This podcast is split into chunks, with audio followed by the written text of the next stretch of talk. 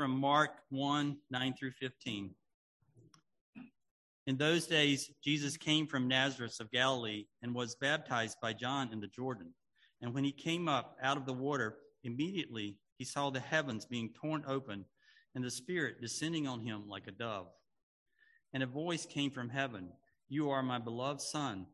With you I am well pleased. The Spirit immediately drove him out into the wilderness.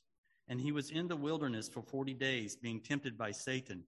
And he was with the wild animals, and the angels were ministering to him. Now, after John was arrested, Jesus came into Galilee, proclaiming the gospel of God and saying, The time is fulfilled, and the kingdom of God is at hand. Repent and believe in the gospel. The word of God. Please be seated.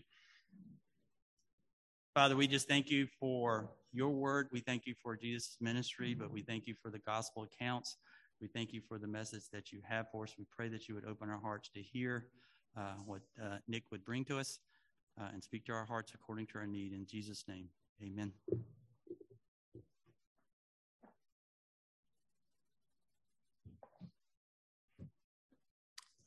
Good morning, church. It's good to see you all. Glad to be back this week. Uh, do open your Bibles and keep it open to Mark chapter 1. We're not going to be venturing out too far out of this text. Mainly, I'm going to be just alluding to a lot of other texts that help give clarity to what Mark is talking about. And, you know, especially after what Scotty prayed for, I am so incredibly grateful. You know, it's, I'm grateful for the spring, first and foremost, just because I don't really like winter. You know, I don't like the cold. I'm, I'm a Georgia boy that does really does like the heat. I'm perfectly fine with summer and it being summer all year long. But I do like the seasons here. So I'm incredibly grateful for that. And you know, with the situation that is going on in Ukraine, it just really is a moment for us to think about as Americans how blessed we really are. We do want our country, we want to see our fellow citizens come to know Christ, and we want that reflected in our government, seeing Christian values being exposed. We don't want babies to be murdered. But it shouldn't surprise us that the world acts like the world and that our government does not espouse the values of Christ. Sometimes we do need to be grateful for what we have. We've been given salvation in the church. And the, if I am remembering correctly, and this was the early church situation in First Thessalonians, Paul's request is that we live at peace among all men and that we thank God that we're able to be at peace with all men so we have the freedom to worship our God. We're not like in a situation in China where we're having to hide and fear for our, our very lives.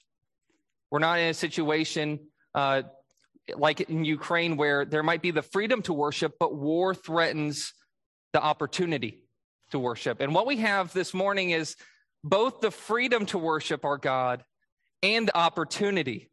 And that should make us a thankful and grateful people. And we also need to be thankful for the fact that we've been given the Word of God. We've been given a history of all that Jesus Christ has done to save sinners. A knowledge which, if we understand this gospel, if we believe what Jesus came to do and believe that he is able to save us, we have the promise of eternal life. Sometimes we think that if we were transported back in time and we're with Jesus, then our faith would be increased. That if we were like the disciples, getting to witness Jesus preaching week by week, day by day, even spending time with him as Jesus prayed to his Father, that then we would really trust him. Then we would be dedicated followers of him. But when we read the gospel accounts, we should realize and humble ourselves to realize that's just not the case. The people who were with Jesus were confused about who he was. They saw great power come out of him. They saw that he was an authenticated messenger of God. but they didn't know how to connect all the dots. Their faith was oftentimes frail and weak. And even those who were seeing Jesus' ministry, not everyone was convinced that he was someone to be trusted in. The Pharisees are constantly at war with him, trying to undermine his authority and seeing him as a threat. And even in the Gospel of Mark, the whole lead up of the Gospel of Mark is getting to chapter 8 when we see that Peter confesses Jesus is the Christ, something that you are told as readers of Mark in the very first verse. And at the very end of the book of Mark, in chapter 15, verse 39, we see that the centurion soldier cl- proclaims that Jesus is the Son of God, the very first human character to do that. And yet you're told that in the very first verse, right when you open up your Bible to the Gospel of Mark. See, history, by its very nature, is highly selective. The thing that happened with the apostles, the disciples, the Pharisees, is when they saw Jesus, they had tons of information coming at them. And the thing is, is with our sinful minds, sorting through that information, piecing it together, being able to focus on what really matters is actually really difficult. In fact, if we're going to look at a history about our day today and the significance of the Ukrainian war, it's probably going to take about 50 years before a good history comes out because it's going to take time to sort through all the information, sort through what's important and what's not to really understanding the events that are happening in our day. And that's what we get in the Bible. That's what we get specifically in the Gospels. We get God's perspective on history. We get God's perspective on what's important. And here, what we're going to see is what's really important to know about Jesus before his ministry ever begins is to know that he is a king, a king who is able to save sinners. That's what Mark wants you to know right from the outset. He wants you to know that Jesus is the God sent king who is able to save sinners. And Mark is going to do this in his summary form in his introduction, we haven't, we are still in the introduction of Mark's gospel. And he's going to do it by painting some pictures. We're going to see his baptism and all that goes on in there, his temptation and all that goes on. And then we're going to be given a summary of Jesus' entire preaching ministry, his, me- his message summarized in just a sentence to give you the essence of what Jesus taught. That's what we're going to look at when we get into this text. So, the first thing that you need to know, first of all, the thing of greatest importance when it comes to asking the question, who is Jesus? Who is the king that they're waiting for? Kind of already said it. The most important thing when we're talking about the king who's come to save sinners is to know who is this king? And let's look at who this king is. Starting at verse 9. In those days, Jesus came from Nazareth of Galilee and was baptized by John in the Jordan. Nazareth is a small, insignificant town. Nazareth is actually such a small and insignificant town that it does not get a mention in the Old Testament at all. It doesn't get mentioned even in the Talmud, which is a Jewish document written about 200 years after the New Testament was written. It's a small town from the middle of nowhere. Where we were left off last week is the fact that what John was sent to do was to announce the arrival of the Savior, pointing people to Christ, preparing their hearts, knowing that we are sinful people. And if we're going to be prepared for Yahweh, the great God of the Old Testament, to actually save us, we need to turn from our sins and renew our heart after God, preparing for the greater exodus, an exodus out of the tyranny of Satan and his dominion and his power. So, what Jesus does is he comes out of Nazareth, some insignificant town. And what's kind of striking here is that all Jerusalem has flocked to John. Not everyone's being baptized by him, but everyone's interested. Everyone's waiting. And in the first century, the Jewish world was very excited and very focused on the coming of the Messiah. And something should strike you as you read throughout the Gospel of Mark is if everyone's looking for something to happen, how come they miss it? If everyone's looking for the Messiah to come, why does everyone not know notice when he comes up? What we see happen is John gets uh, Jesus gets baptized by Jesus, and we're given a picture, a behind the scene picture of what happens in his baptism.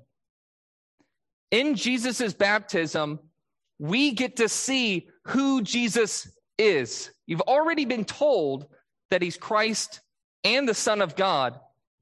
But Jesus, when he comes on the scene, we're given a picture of how we know that. It's really important to ask ourselves, you know, when we are preaching the gospel in general, we should not say believe in Jesus and then not be willing or able to point to or tell them who this Jesus is. It would be like me coming and saying, You should vote for Robert to be the mayor of Powhatan. The next question that you should ask me is Who is Robert? When I show up at the ballot box, I don't even know the guy's last name. How am I going to vote for him? Who is Robert? Is he a trustworthy guy? Is he a good guy? Does he actually know what he's doing? If you just put, pick some random Robert, if I don't tell you who Robert is, of course you're not going to trust him. Of course you're not going to follow him. Of course you're not going to vote for him at the ballot box. And how much more so do we need to know the reason why we think, why we believe that Jesus Christ is the Christ, the, his title, and why he's the Son of God? Look at with me at verse 10. This is him, Jesus. He's just been baptized in the Jordan. And as he is coming up out of the water, while he's coming up out of the water, immediately he saw the heavens being torn open and the Spirit descending on him like a dove. And a voice came out of heaven you are my beloved Son. With you I am well pleased. What Jesus saw, and we know even John the Baptist saw it because First John, uh, or not First John, John chapter 1, verses 32 and 33 tell us that John the Baptist witnessed this occasion. What did he see? he saw the sky above him being torn, torn open to God, to viewing God's throne room. The heavens are being torn open. There's only one other time in Mark's gospel where this word is used. It's Mark chapter 15, verse 39. I've already referenced it once before. Listen to this. It's going to be the same word torn is going to be used here. It's the only other time in Mark's gospel. Jesus uttered a loud cry. He's on the cross and he breathed his last. And the curtain of the temple was torn in two from top to bottom. If it's torn from top to bottom, who's tearing it? God is tearing it. And when the centurion who stood facing him saw that in this way he breathed his last, he said, Truly, this man is the Son of God. Mark is connecting the end of his gospel to how it began. Jesus' ministry as the Messiah began with the heavens being torn open and a proclamation that Jesus is the Son of God, a conclusion that wouldn't be reached by any human being until the very end of Jesus' life. And if we look at this voice, we don't know who's speaking by any sort of identifier in our text. If you look, it just says a voice came from heaven. whose voice is this?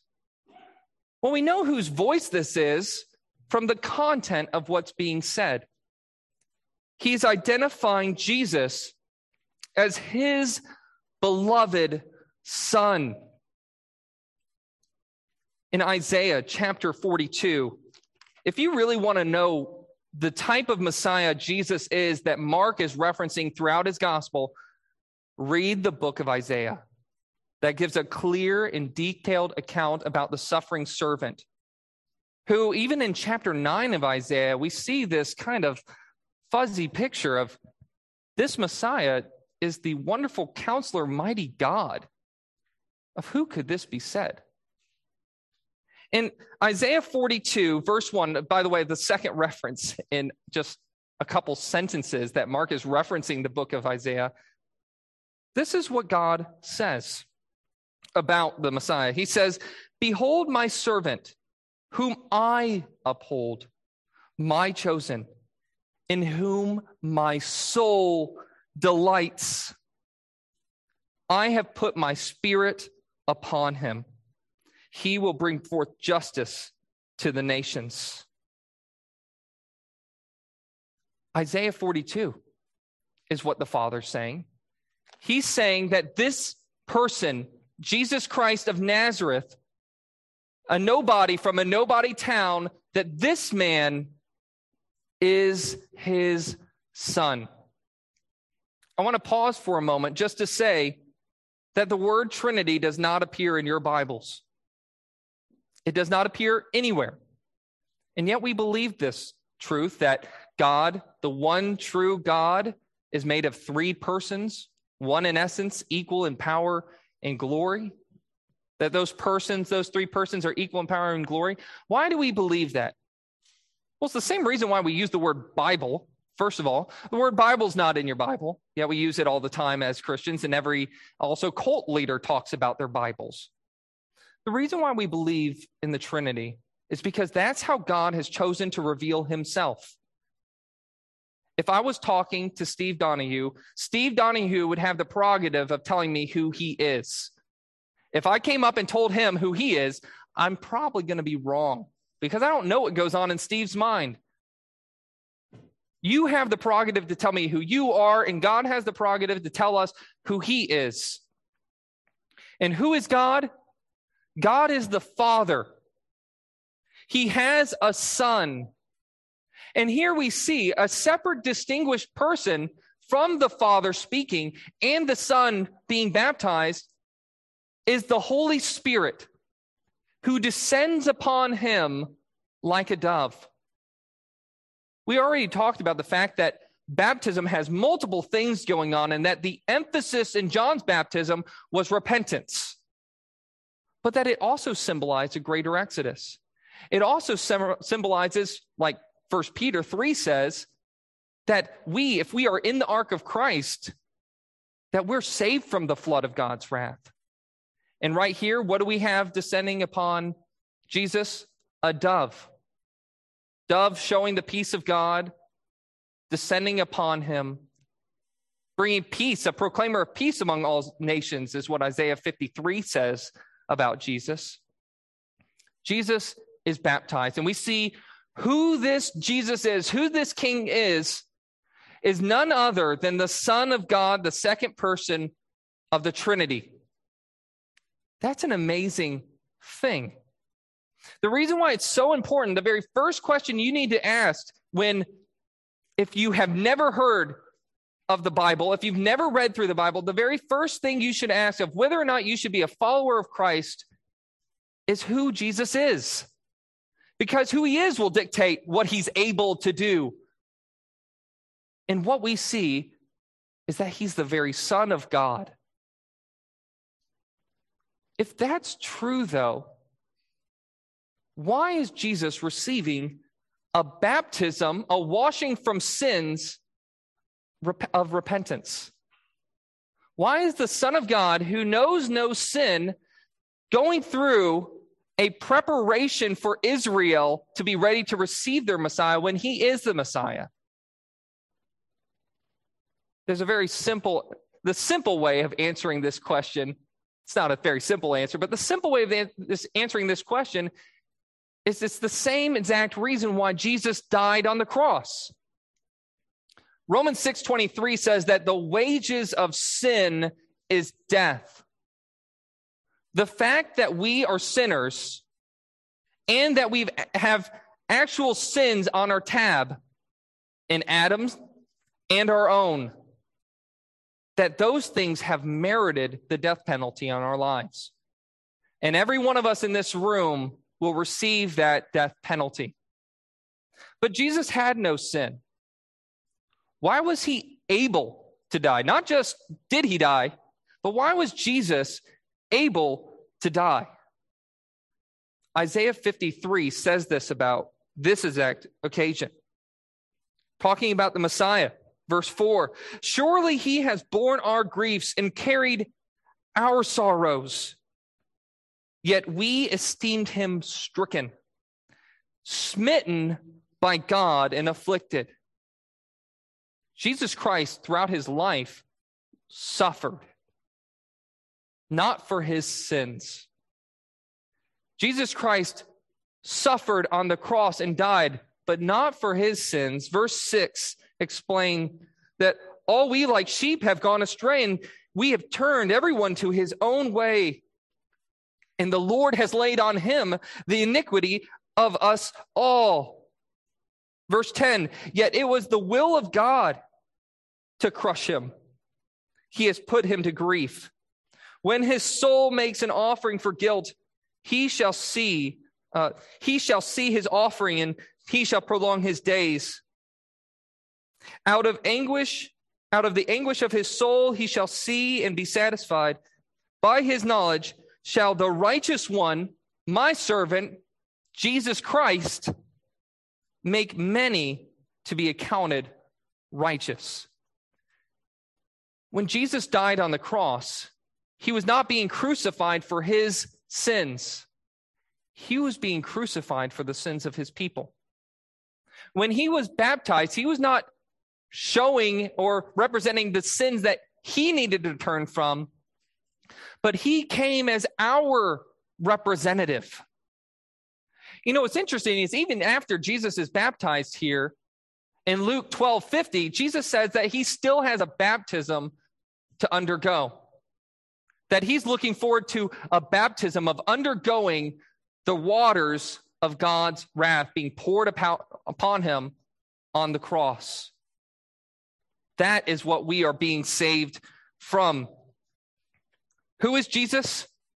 He's the second person of the Trinity, and he's our representative. Jesus is both God and man. In his human nature, he is our representative, living the life that we should have lived and dying the death that we deserve to die. And in his, in his divine nature, He's reconciling us to the Father, to himself, a sinful people whose sins do deserve to be punished. That's what we have in Jesus. That is who Jesus is. But knowing who Jesus is is not all you need to know. Talk is cheap. We need action if we are to be saved. And we noted, verse 10, that the very the very first thing that happened was not the voice coming out of heaven, but the Spirit descending upon him. The very meaning of Jesus' name, we usually say, we don't usually just talk about Jesus coming to save us. We usually talk about Jesus Christ coming to save us, or Jesus uh, Messiah the Messiah, that name, the significance of that name, the significance of the word, the title, Christ of Jesus, uh, uh, being attributed to Jesus, is that he is the anointed one. Kings in the past, like David, were anointed with the Spirit. But the Holy Spirit was going to come on a son of David to anoint him in a way like no one else. And that's what Jesus is doing here. Jesus, by right, came to be the Messiah of his people. And his inauguration date, his coronation as king, happens right here at his baptism. He's inaugurated as the Messiah, and we see the very first thing that he does is that the Spirit, verse 12, the Spirit, the one who had anointed him, has empowered him, immediately drove him into the wilderness. To do what? Verse 13. And he was in the wilderness 40 days, being tempted by Satan. And he was with the wild animals, and the, the angels were ministering to him. What's he doing? What we see in the temptation is a picture, a summary of Jesus and what he is able to do as the spirit empowered Messiah, what he's able to do for his people. The main point, there's lots of different things that we could get into. First of all, if I, I referenced earlier that history by its very nature is highly selective, this temptation narrative is the very thing that I think most demonstrates the highly selective nature of history. Because if you've read Matthew or Luke, you'll know that he's left out a ton of things. Why has he left out Jesus confronting the devil and how he was tempted?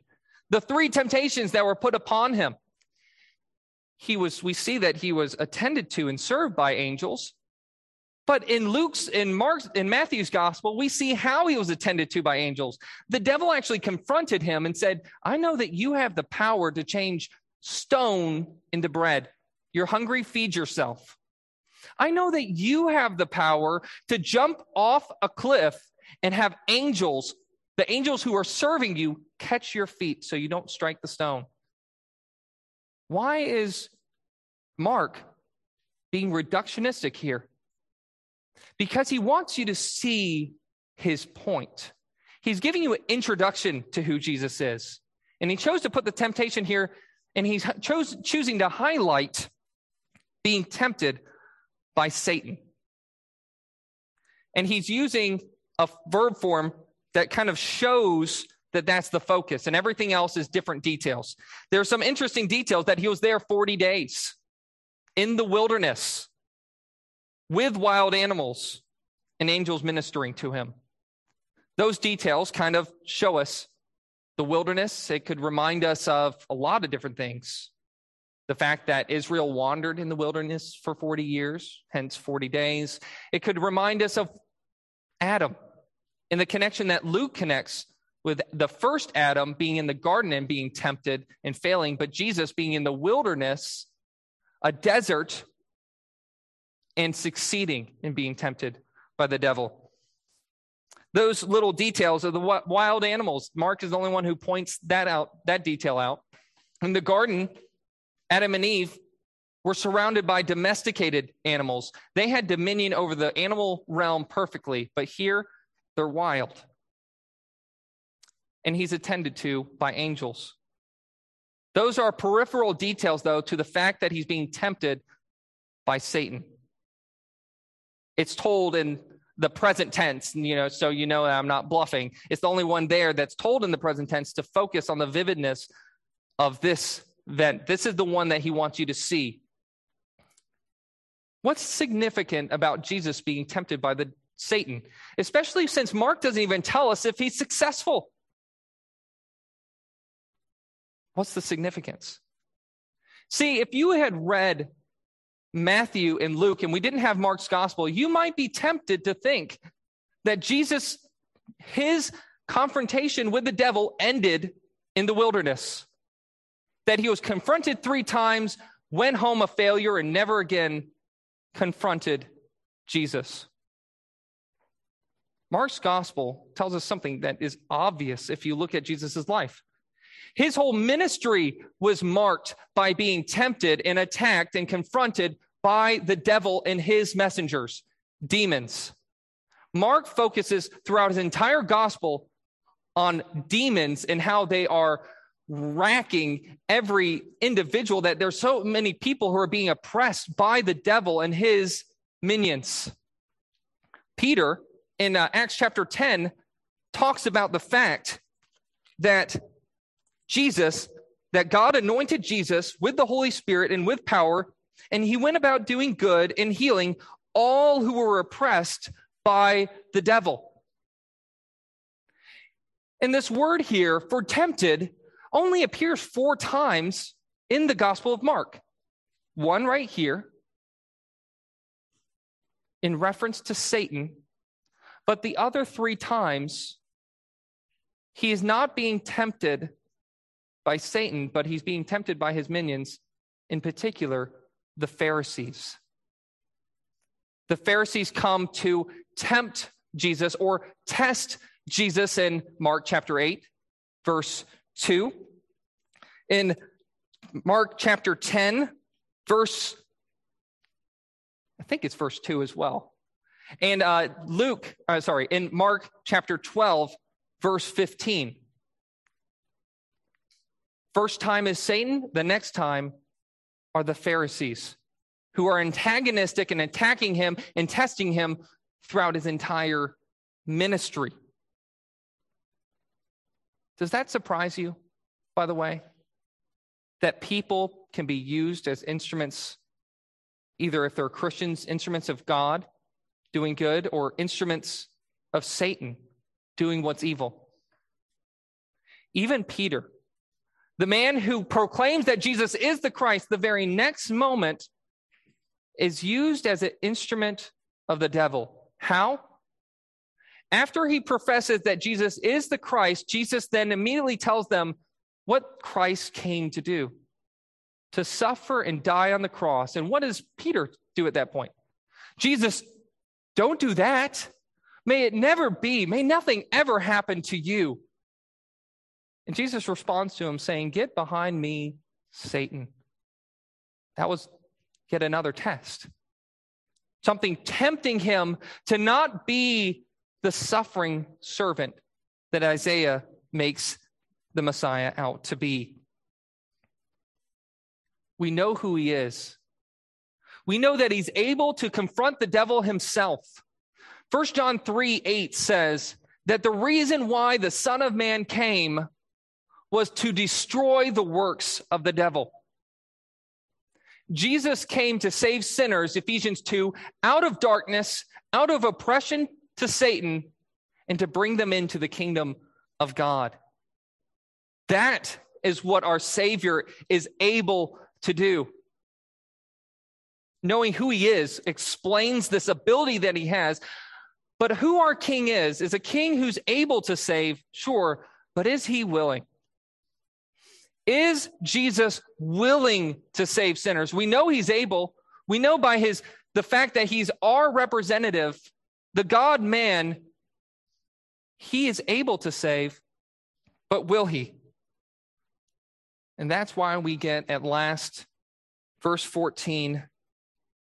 Now, after John was arrested, Jesus came into Galilee proclaiming the gospel of God what did Jesus come to do? He came to die on the cross, yes. But it's been said by many different people, so I don't know exactly where this quote comes from. But when, G- when God had a son, God's only son was a preacher. Jesus in, Ma- in uh, Mark 138 says, and he said to them, Let us go to, on to the next towns, that I may preach there also. For that is why I came. Luke 4 43 says, He told his disciples, I must preach the good news of the kingdom of God to the other towns as well, for I was sent for this purpose.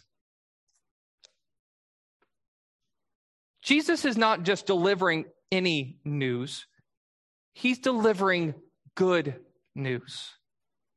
Good news that all who trust in him will not be put to shame. Good news that you who are oppressed by Satan, trust in Christ, turn from your sins, believe on him, and you will be saved.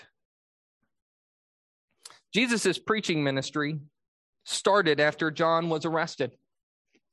And I feel like, especially during times like these, kind of thought this is besides the point, but I think understanding the situation of the world, it makes a, it should have a better, a bigger weight on us. The fact that John was arrested, then Jesus' ministry started.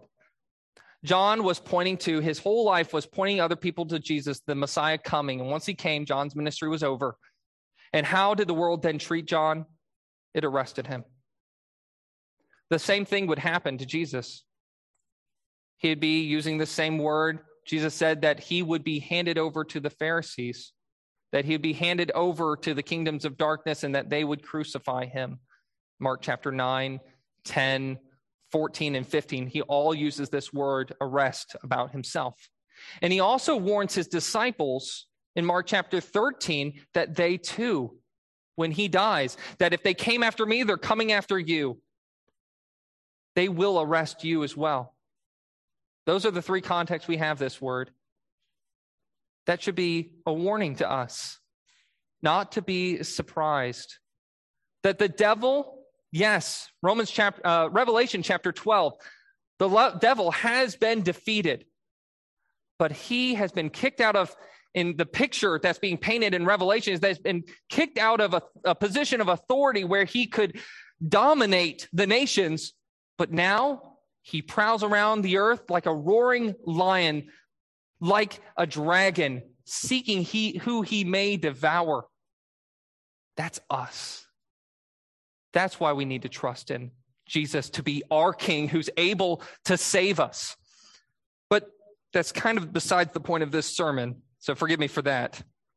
Jesus came proclaiming good news of God and saying, and here we get in verse 15 the summary of his message. The summary of his message was fulfilled is the time, near is the kingdom of God. Is that kind of interesting to you? It's actually kind of just building off of what John's message was. The kingdom is coming. The king is soon to arrive. Jesus' message, his good news that he offered the world, is actually a little bit different than us. And we shouldn't preach the good news like this. Because Jesus was saying the good news is that the time the time of the Messiah coming and reigning is fulfilled now. That we can say. But here Jesus says it's good news that near or at hand is the kingdom of God. It was near because the king had arrived. And throughout his entire earthly ministry, the king was ruling and defeating the devil. But he wouldn't establish his, his church, his kingdom until Pentecost. To the world, we now proclaim not the kingdom is near, but the kingdom has arrived. Jesus has already defeated death. The time that was fulfilled is now past. Redemption has been accomplished, and the Holy Spirit is now applying it to sinners who trust in Him. The kingdom has come. It might not look like it. The devil's still roaring, he's still after people. Sin is still happening in the world. People are still dying. And yet his kingdom has come in seed form. And the only thing that we await now is for the day of his judgment to arrive. That's the next moment on the calendar of redemptive history, which is good news to us, but is bad news to the world. That's the summary of his message. And if you noticed, oddly enough, Jesus' message of good news was all about himself. That would strike us as really odd if it wasn't for the fact of who he is. He is the subject of his message, he is the object that people are to trust in. But why did I say this king who is able to save is willing to save? It's because they expect that he responds, uh, that he uh, has out of people. He says, repent and believe in the gospel. Friends, we need to be extremely clear about the, what the message of the gospel is. and we need to be extremely clear about how people are to respond to it. Acts chapter 2, the people say they're cut to the heart. They see that they've crucified the Messiah, the Lord of glory, and they respond to him in Acts chapter 2, verse 37. Now, when they heard this, they were cut to the heart, and Peter said to the rest of the apostles, Brothers, what shall we do in light of this? And Peter said to them, Repent and be baptized, every one of you, not of repentance, but in the name of Jesus for the forgiveness of sins. Do you see the parallel? Before they were being baptized, a baptism of repentance for the forgiveness of sins. Now, in light of Christ and his redemption, they're baptized into the name of Jesus for the forgiveness of sins, with the promise that they'll receive the gift of the Holy Spirit. Unless you think that he's there, he's talking about being baptized and repent. Where's faith? Well, Jesus, um, Peter preaching, the same man preaching in uh, Acts chapter 10, verse 43, talking about the gospel, all that he, Jesus came and did, he said, To him all the prophets bear witness that everyone who believes in him receives the forgiveness of sins through his name. You see, the reason why we need to be clear to people that if you want to be saved, repent and believe is because true belief turns from sins and turns to God. Mere profession, it's easy to say, and anyone can say, I follow Jesus. But it's another thing entirely that the same Holy to figure out whether or not your faith actually was given to you by the Holy Spirit.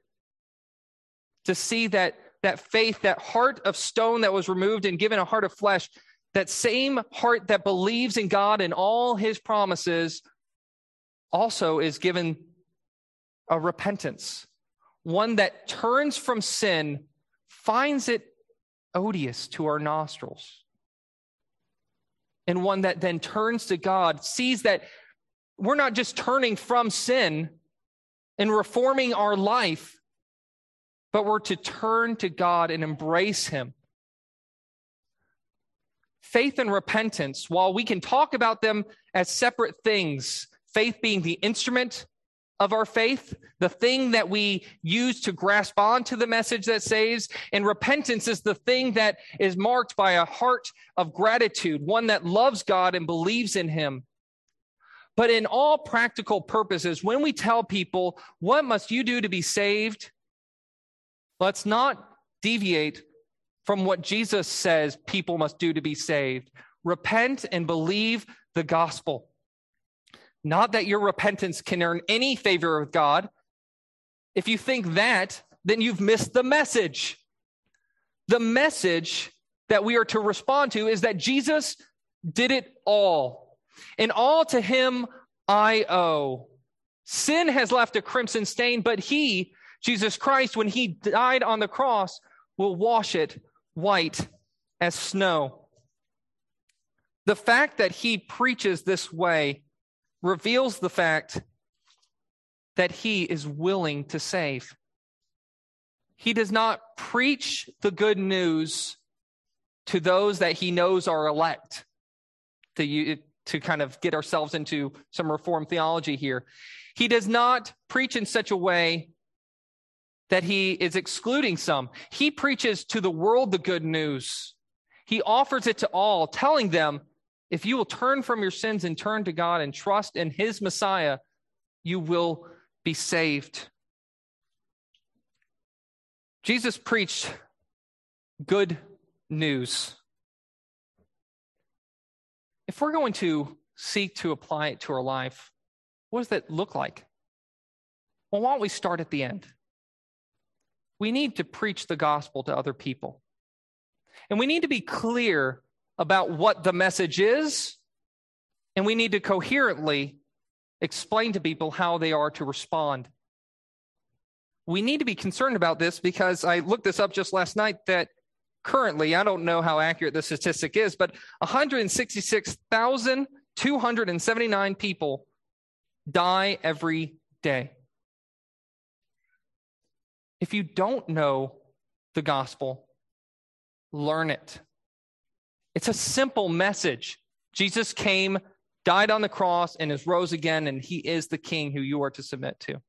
Simple message. And the response is to believe in that king to save you. Learn it, get it down packed, express it to other people winsomely. Seek to persuade others. That's what Jesus would have his people to do. Speak to even enemies of the gospel. I was just reading in Titus. Speak to them with gentleness. Even enemies of the gospel, we need to speak to with gentleness. But also, we need to realize that who Jesus is is important. And we need to present evidence of this. We don't need to say Jesus Christ died on the cross and rose again to save you, and he's the king. And then leave it there and not seek to know anything else about Christ. We need to seek to know who he is. And you know what? When you do that, when you investigate for yourself who Jesus is, your faith will grow and grow and grow. And you'll be able to bear witness to other people. And you should constantly be seeking to grow in your ability to bear witness to other people why they should follow Jesus. Mark gives us evidence. He says Jesus is the Christ, the Son of God.